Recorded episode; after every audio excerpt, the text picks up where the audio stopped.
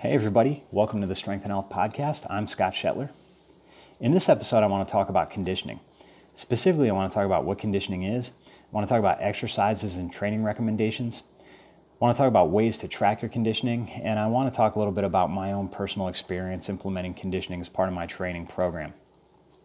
Now, oftentimes when we refer to conditioning, we're usually talking about somebody's cardio. It's kind of a generic term that get, gets thrown around particular in the uh, mixed martial art world, you often hear commentators talking about how good or bad an athlete's cardio is based on how they're they're performing, if they're gassing out in a fight, or if they're if they're lasting for a long time with with uh, great energy and great power into the uh, later rounds of a fight. They'll typically say that athlete has good cardio.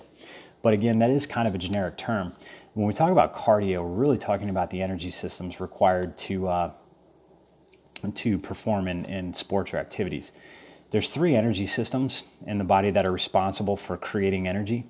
There's the anaerobic energy systems, which are broken down into the alactic and the lactic energy systems. And then there's the aerobic energy systems. The anaerobic energy systems are responsible for uh, shorter efforts. They're the short term energy systems, meaning they do not rely on oxygen to create energy. In the, uh, if we talk about the anaerobic alactic energy system, which is the shorter energy system of the, the two. Uh, typically, this is responsible for large amounts of short duration acceleration. So, athletes or sports that might utilize predominantly the anaerobic alactic energy system, if you think like track and field, these would be your throwers, your jumpers, your short sprinters, and uh, weightlifters. Now, the anaerobic lactic energy system is responsible for medium to high intensity bursts typically lasting in duration of 10 seconds on up to about two minutes, depending on who you ask. Athletes that require a large amount of uh, work from this energy system would be athletes like football skill players, middle distance runners, soccer and other field athletes, as well as combat athletes. Now, the aerobic energy system is the uh, longer term energy system, and this one requires oxygen to create energy. Uh, this this energy system takes much longer to overload, unlike the uh, anaerobic energy systems. Typically, athletes that utilize the aerobic energy systems are going to be more of your distance sports. So if you think of like marathon runners, triathletes, you know, athletes that are participating for long duration efforts. Now, I, I, think it's really important to mention that most sports require a mixture of energy systems. Very few sports are 100% solely in uh, one energy system unless you're talking about the extremes. So typically, it's just the sports requiring the anaerobic alactic energy system. This would be like your throwers that I mentioned a minute ago, your jumpers, and your weightlifters. But it could even be argued that those athletes would need uh, aerobic development to recover in between bouts. Not a high level of, of aerobic development, but on some level, they would need some aerobic energy systems development simply for recovery. Uh, so again, I think it's important to note that most sports require a mixture of energy systems. Now, the percentage varies depending on the sport and then the position within the sport. I mean, if you think about a sport like hockey, a goalie is going to have different energy system requirements than, you know, say say a, a forward who's who's doing a lot more skating and expending more energy uh, throughout the uh, throughout the the game or the competition. So I think it's important to note that it is individual specific or position specific, even within a sport sometimes. So, again, most sports require, or, or, most athletes in sports require a mixture of energy system development, just again, depending on their position within the sport. Um, I want to talk a little, little bit more about the aerobic energy system. I know I got sidetracked a little bit there, but I think the aerobic energy system is uh, is very overlooked uh, in most sports, and that's really got a lot to do with the the state of the fitness industry over the last few years. You often hear aerobic activity being bashed, you know, meaning that uh, you might hear people say that it's going to eat up all your muscle mass, it's going to slow down your gains, uh, it's going to make you weaker, and uh, that's not necessarily the case. In fact it's often a good idea to have some level of aerobic energy system development, even if you are participating in power sport like weightlifting or powerlifting. Uh, it's not cool to get to those uh, final deadlifts in a powerlifting meet and be gassed out and you can't even go uh, go make your last lift of the competition. So you know you hear these uh, you hear these stories about weightlifters who will will drive golf carts, you know, around the training hall because they don't want to even walk to lunch because they're afraid of expending energy. You almost get this like superstitious feel uh, for, in, in, the powerlifting community, you know, that, that people, they, they want to minimize their energy expenditure at a meet or, or the weeks leading up to a meet because they want to save it all for that lift. But I mean, if you're worried about walking, you know, down the street or if you're worried about, you know, walking to the bathroom at a powerlifting meet, you're, it's, it's not good. All right. So you, you should, you should be a little bit better conditioned to help yourself recover in between those efforts. So again, I got a little bit sidetracked there, but uh, the aerobic energy system, again, is pretty overlooked and it's responsible for increases in cardiovascular fitness. So it improves your cardiovascular fitness by increasing your capacity to use oxygen, and it does this by increasing the heart's capacity to send blood uh, carrying oxygen to the muscles. So that, that's a major benefit of aerobic training. So even again, even if you're not a marathon runner or a triathlete or an endurance athlete, you can stand to benefit from doing some aerobic activity and creating some sort of aerobic capacity, even if you are a strength or power athlete. Obviously, the amount of time you spend training on aerobic activities is going to be much different if you're participating in a power power sport or, or power athletics. But I just wanted to make sure to uh, include that note in there. But uh, anyway, going back to the uh, to the aerobic energy system, uh, the results of improving your your cardiac capacity, your cardiovascular capacity, or cardiovascular efficiency. Uh, it typically results in a lower resting heart rate, a lower working heart rate, and a lower recovery heart rate. So you're basically able to to do uh, more work or have more output uh, at lower heart rate levels. Uh, this recovery, this improved recovery is crucial for all sports. Um, you know, like I mentioned about the the weightlifters who are scared to even, you know, walk around or expend energy doing doing just menial activities. I mean that that's a little bit ridiculous. Uh, so it's important for uh, it's important for health and it's important for uh, recovering in between bouts of high level uh, power activities or, or exercises. So, like I said, I just want to repeat this one more time. If you're a strength strength or power athlete, it's a good idea to have a little bit of an aerobic foundation. You don't need to spend all day running long distances and and you know training for a marathon, but doing a little bit of uh, cardiovascular training to improve your aerobic capacity will be, would be a, a very very good thing.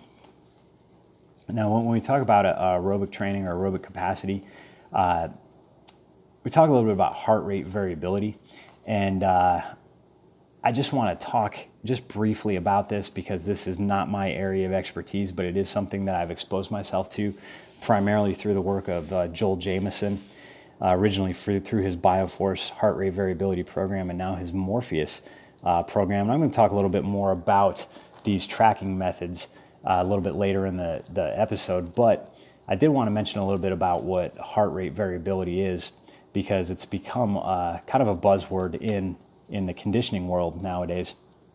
And basically, what heart rate variability is is variation in the time interval between heartbeats okay? And this is measured by the variation in the beat to beat interval. All right, so that's that's basically how you're you're tracking your HRV. Now there are different methods of track or, or different programs out there that track HRV, and each one uh, that they're not all the same. So uh, if you want to learn a little bit more about heart rate variability and tracking methods, I'd recommend looking at the work of Joel Jamieson. But there are other programs out there that do monitor uh, heart rate variability. I just I've used both his Bioforce and I'm currently using his Morpheus program now, and I think the, they're absolutely brilliant for uh, tracking your HRV and making sure that you're in an optimal state of recovery uh, for training all the time. Now, one of the things is, as you improve your uh, aerobic capacity, you become more aerobically fit. Like I mentioned earlier, your heart rate is going to drop. Your resting heart rate is going to drop. Your working heart rate is going to drop. Your recovery heart rate is going to improve. And as a result, your HRV is going to improve. So as the, as the heart rate gets lower, the HRV increases. Now, Joel has discussed uh, at length the link between a uh, higher high HRV score and uh, many of the health markers. He's uh, been a guest on various podcasts that I listened to, and I think uh, when he was on Mark Bell's Powercast, he talked a little bit about the link between uh, uh, heart rate variability, it, having a good heart rate variability score in things like uh, reduced inflammation and just improved uh, health as a result.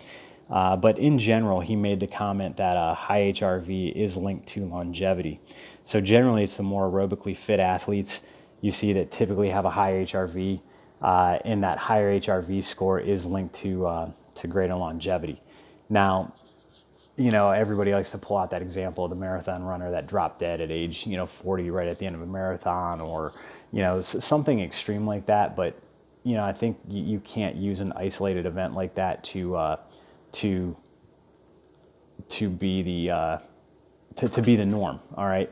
Uh, I think if you look at the vast majority of endurance athletes, even at the recreational level, they aren't are not all dropping dead at the end of a race. So it, you know, you know, when we talk about cardiovascular training or we talk about aerobic training, you always have some somebody who brings up that yeah, well, what about you know such and such who who dropped dead after an ultra marathon or a marathon or something like that. So I, I, I don't you know just like anything, you can't use the exception to uh, to prove the rule.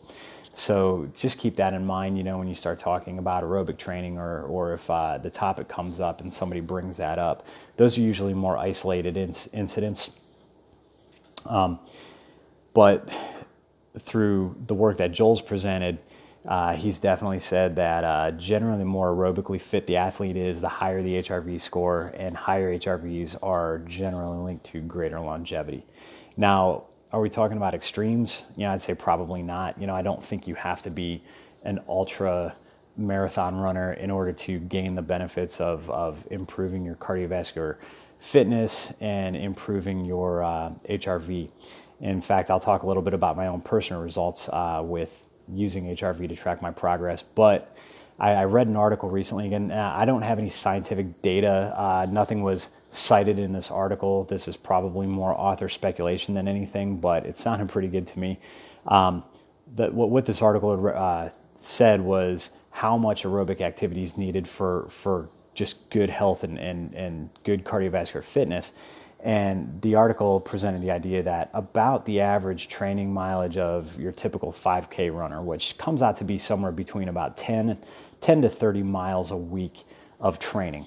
Uh, so that's probably about right for decent improvements in aerobic fitness without having to go to the extremes. Um, I think, uh, you know, when we talk about, and when I say the, the training volumes of a 5K runner, I don't want you to think that I mean that you just have to go out and run. I know some people, higher impact exercise like that is not uh, preferred. They might have joint injuries or they might have issues with, you know, their knees or something like that that prevents them from going out and running. So we're going to talk about modes here in a minute, but that was just to give you an idea about how much aerobic activity is right on target for somebody looking to make improvements in their, their cardiovascular fitness uh, as it relates to health. Uh, so that was just to give you an idea of the training volumes. But I think it's important that you know we have to differentiate a little bit, you know, with the goals of implementing cardiovascular or conditioning, a cardiovascular training or conditioning program.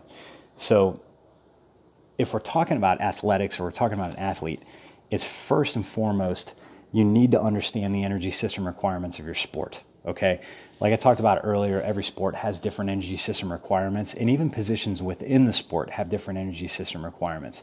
All right, so first and foremost, you've got to understand what those requirements are for your sport and your position within the sport. And basically, you're working on the spectrum of, on one end, we have the, the need of the need for aerobic capacity specifically for recovery in between, excuse me, in between higher intensity or higher uh, output bouts. So that would be like a, a weightlifter needing to be be fully recovered in between attempts, or a sprinter that needs to recover. You know, they're not utilizing oxygen uh, during the the event or during the lift, but they need the oxygen, the aerobic capacity for recover for recovery after the bout. So that's what we have on one end, and then on the other end of the spectrum, we have sports and athletes that rely specifically on the aerobic energy system for performance, and that would be things like your marathon runners, your triathletes, your longer duration. Uh, endurance athletes. And then, of course, in between that, we're mixed energy systems at different levels depending on the sport and the position within the sport. So you need to understand how that relates to your individual sport and your position within the sport in order to uh, determine the training protocol that you're going to implement. You know, how much energy, how much uh, training volume are you going to put into aerobic training? How much are you going to put into anaerobic training, and, and, and so on and so forth. But that's very specific to the individual athlete. And you know, a lot of athletes need to establish that aerobic base before they build onto the uh, to the anaerobic training. So it's just something to keep in mind when we're talking about the training of athletes. For the health and fitness enthusiast, most people uh, who are looking to get into shape, I'd recommend focusing on building your aerobic capacity first and then focusing on increasing your anaerobic threshold and working in higher intensity outputs. Um, in general, I usually recommend about three to four lower lower to moderate intensity aerobic training sessions per week, and then one to two higher intensity uh, anaerobic training sessions. So the lower intensity aerobic sessions, this would just be more steady state uh, cardiovascular exercise where you're keeping your heart rate within a certain range. And then your uh, anaerobic energy or your, your anaerobic, your higher intensity training, that'd be things more like intervals or, or stair sprints or something like that, where you're, you're trying to work at a maximal heart rate for a certain period of time. Uh, and then follow that up with a period of recovery before moving on to another interval. Uh, different modes of training. I know I talked about, you know a minute when I was talking about the the training volume for uh, improvement in aerobic uh, capacity and aerobic fitness.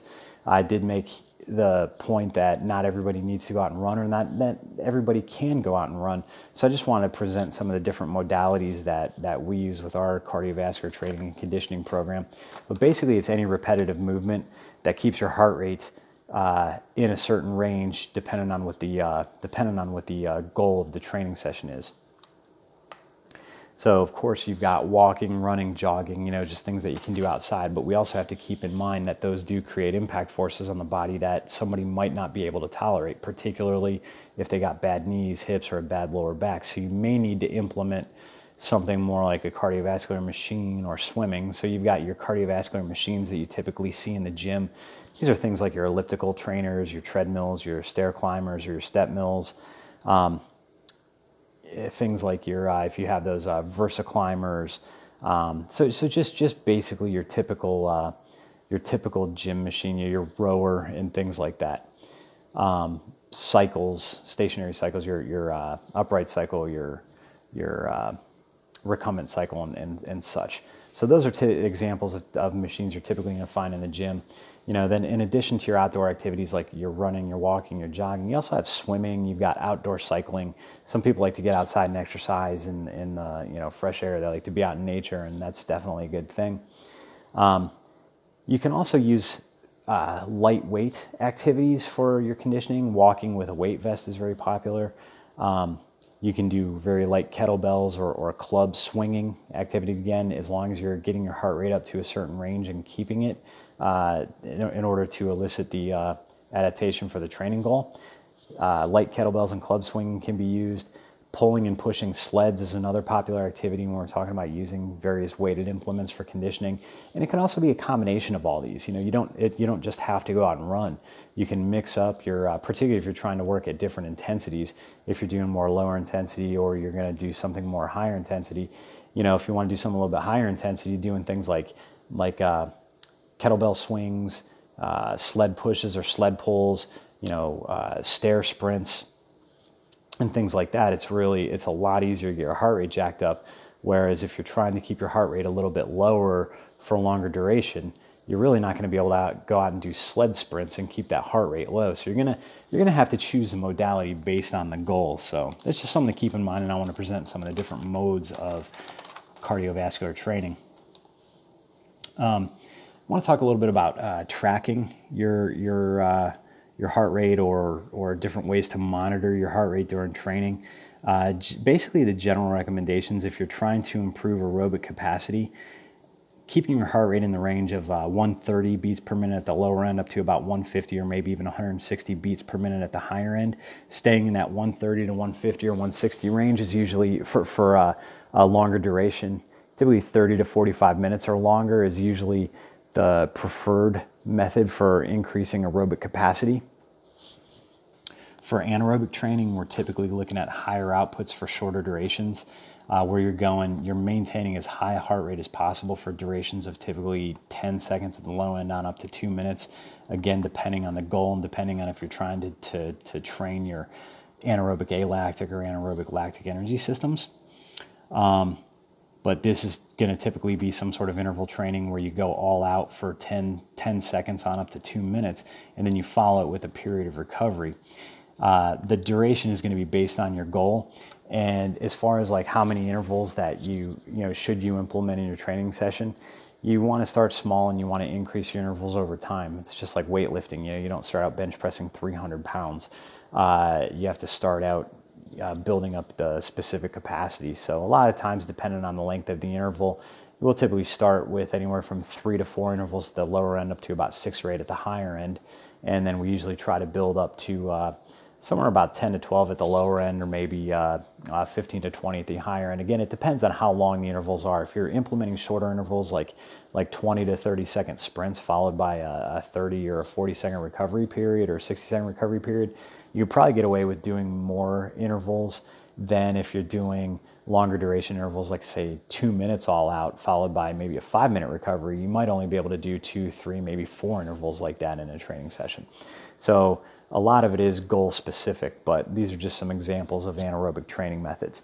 Then, if we're talking about restoration, typically you're going to train with your heart rate at the low end of about 100 beats per minute, uh, up to about 120 or 130 beats a minute at the higher end. And this is going to be more for recovery, like if you're trying to recover from a, you hard workout the day before and you want to go in and just get a little blood flow and do a little bit of uh, kind of stimulation activity you don't want to train very intensely that day, but you just want to do something to help facilitate recovery, training in a lower heart rate range of about 100 to 120 or 130 beats a minute is usually uh, preferred. So, again, those are just some general recommendations. If you want to get a little bit more specific about it, though, like I had mentioned earlier about these different tracking, these, these HRV tracking methods, uh, I've had a lot of experience with uh, the applications that Joel Jamieson has brought to the to the training and conditioning industry. Specifically, I used his Bioforce HRV and I'm now using his Morpheus uh, program. And I, I got to tell you, Morpheus is hands down one of the best training aids I've ever uh, I've ever used. Uh, Morpheus monitors, it tracks mainly your uh, heart rate variability and your resting heart rate through a test that you do every morning, but it also takes in other inputs such as uh, daily activity, the daily training sessions, sleep, and then it also asks you various qualitative questions. And it does this to fine tune your recovery score. So you input all this data, and then every morning you do a uh, recovery test.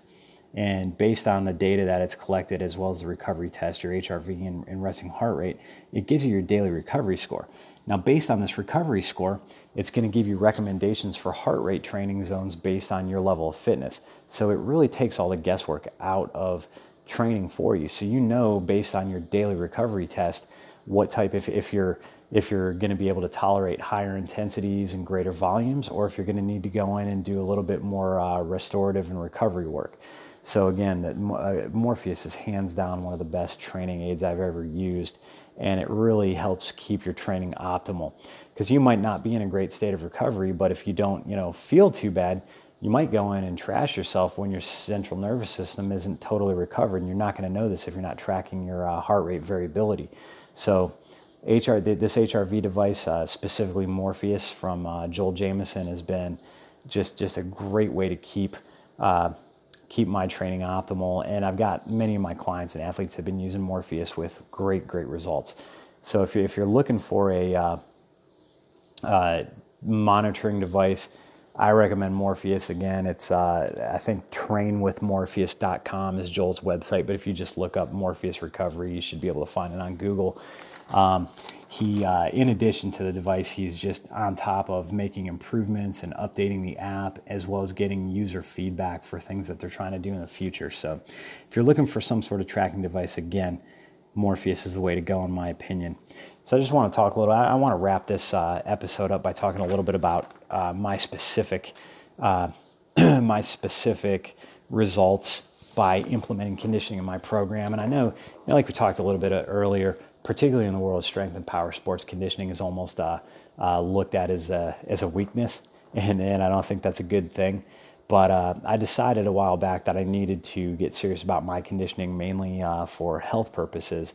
Um, and I wanted to be able to recover from my my training sessions well. And I, I, just wanted to get more out of my training sessions. You know, I'm not a super high level athlete, and I'm not going to do what it takes to be a uh, a pro level power lifter or anything like that. So I'm really training for for health, longevity, in addition to strength, which is uh, why my uh, podcast and my my blog and my my video blogs are all I, I call my my strength and health podcast. That's this idea that I've taken where uh, we want to be well rounded. So that, again, this isn't for the extreme athlete. This is for somebody who's trying to improve all areas, all qualities, and just just be as healthy, strong, and fit as possible. So I decided that my conditioning was lacking, and I really wanted to put some effort into improving it. So this is uh, how long ago now? Maybe uh, maybe about a year ago now, and and I decided I was going to start getting a little bit more serious about my conditioning because I I'd, dabble in conditioning on and off, and when I say dabble in it, I'd maybe do some sled pulling at the end of a strength training session, or I'd do a little bit of kettlebell training, or actually when I was competing in kettlebell sport, I did put a little more emphasis on my running uh, to aid in in the performance of uh, uh, the the kettlebell co- competing that I was I was doing uh, the the kettlebell sport lifts which are a little bit more uh, aerobically intense than uh, your typical strength sports like powerlifting or weightlifting. But again, I, aside from that, I didn't really have much of a of a continuous or, or specific conditioning program. So about a year ago, I decided I want to get my conditioning a little bit more serious and start tracking things like my heart rate and heart rate variability. So I bought a good heart rate monitor, and I started out using Joel Jamieson's uh, Bioforce HRV program, which was the predecessor to Morpheus. And basically, what the Bioforce did is it just tracked your heart rate variability and your resting heart rate. Um, and then you kind of had to take that data and use that to uh, formulate what you were going to do. So you, you, need to learn how to interpret that data. And he put out a great manual with the Bioforce, the ultimate guide to heart rate variability, which really helps you understand what HRV is, as well as training impl- impl- implications. Um, but then when you know Morpheus came out, it really started taking a lot of the guesswork out of it so I'd use uh, I used the Bioforce for about three or four months, I think. And just to give you an idea where I was, my uh, my resting heart rate was clocking in between 65 at the low end and 72 at the high end, and my HRV score. Uh, when I was tracking it with uh, Bioforce, the very first test I ever did, my HRV score was 74, which wasn't outstanding, but it wasn't bad either. Uh, 70s was kind of like maybe average, I guess, you know, based on uh, what I remember reading the Ultimate Guide to HRV manual. But uh, higher level endurance athletes and stuff were, were clocking in with HRVs in the high 90s, even low hundreds, based on the way Bioforce measured your HRV. Now, Morpheus measures a little bit differently, so you can't really compare the two scores. You know, you, you can't really draw a line between your uh, your Bioforce score and your Morpheus score. They're just two different ways of of determining your HRV score. So when I moved to Morpheus, you know, things changed a little bit. But again, my, my first test on Bioforce, I was about a 74, and my test ranged as I got more conditioned. Uh, 60 when I was in a low state of recovery was typically my lower HRV score, and when I was a little bit more recovered, uh, I, I, had scores as high as 92. Um, but my average was right between about 70, 75, and 80 as far as my Bioforce HRV score. When I switched to Morpheus, my range for my my heart rate variability test has been between 80 and 85, and my best test so far has been 89. Uh, my heart rate, though, my resting heart rate, and this is where it's it's been huge improvements just with even a little bit of conditioning. I went from that 65 to 72 range, 65 at the low end, 72 at the high end, to clocking in right about 55 to 57 is my average resting heart rate. And I've even been as low as 49 a few times when I wake up and I do my recovery tests. So my resting heart rate has improved dramatically, and it didn't require a whole lot of effort on my part. Uh, typically, I do about three to five conditioning uh, workouts a week. Most of it is geared toward uh, cardio, improving cardiovascular fitness or improving cardiac capacity. And generally, I might do a little bit of running, I might do a little bit of sled pulling, or I might do a little bit of walking with uh, weight vest. And then also, I've, I've worn a heart rate monitor during my Tai Chi practice. I've, I've been studying uh, the internal martial art of Tai Chi Chuan for about seven years now. And uh, when I, I train particularly various like like Chen style Tai Chi, which is a little bit more dynamic, I have uh, clocked heart rates, you know, right in about the 125 to 135 range. So there's definitely you know benefit from from 60 to 90 minutes of uh, my Tai Chi practice uh, daily as well. So when it comes to conditioning, you know, aside from my martial arts practice, I'm really doing about three to five conditioning sessions a week where, like I said, usually I'm mixing in some sort of running, whether it's outside or inside on the treadmill or some elliptical, you know, maybe some rowing or maybe some sled pulling or some kettlebell work. But that's really the extent of it. I don't spend a whole lot of time doing it. My conditioning sessions range from about 20 minutes at the lower end to about 30 to 45 minutes at the higher end. Um, and then, like I said, you know, my, my Tai Chi practice will sometimes be 60 to 90 minutes or more a day, where I'm keeping my heart rate in, uh, in a range of about 100 at the low end to about 135 at the high end. So between all these different types of training, I'm really getting a lot of aerobic capacity development and I'll try to make sure that one or two of my sessions, if I'm if I'm doing five or six sessions a week, I'm going to make sure one or two of the sessions is a little bit higher intensity, so I'm, I'm pushing that anaerobic threshold a little bit. But it took me a while to work up to that. I didn't start with anaerobic training. I just started out with more aerobic capacity training for the first few months that I was uh, focused on on my conditioning program, and then I started to work in the higher intensity stuff uh, a little bit later on down the line. So I kind of follow my own recommendations from earlier, where I do about three to four uh, lower intensity aerobic training sessions per week, and I do about one or two higher intensity sessions a week. And you know, I, am not out training for a marathon or a triathlon or anything like that, and I've seen some huge results with my uh, with my resting heart rate, improving my heart rate variability score, and uh, just overall feeling a lot better and recovering better in between higher intensity, my, my weightlifting and higher intensity training sessions. So uh, that's going to wrap it up for this episode. I just wanted to uh, talk a little bit about conditioning. I know the last couple episodes we've talked a little bit more about strength, but I wanted to spend these first few episodes of the podcast talking about the different tenets of what, what make up a strength and health program. And I know I talked about it earlier on, but these things like strength, uh, conditioning or cardiovascular training, nutrition, flexibility and mobility. There's, there's many things that we have to incorporate when we're talking about developing a strength and health program and uh, conditioning is a big part of it. So I hope you really enjoyed this episode, and, and hopefully it'll make you look at what you're doing as far as your conditioning or your cardio training program, and it'll help you evaluate it and see if there's anything that you're, you're maybe lacking or, or maybe you're getting it all right on. But uh,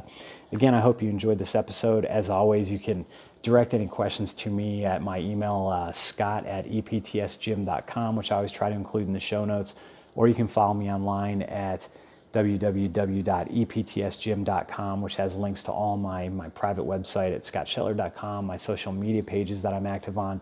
So it's pretty easy to get a hold of me if you want to uh, ask me any questions about this or any other episodes, or if you've got suggestions for future show topics, I'd love to hear them, or just any comments or feedback in general. So again, I hope you enjoyed this uh, this episode, and until next time, stay strong and stay healthy.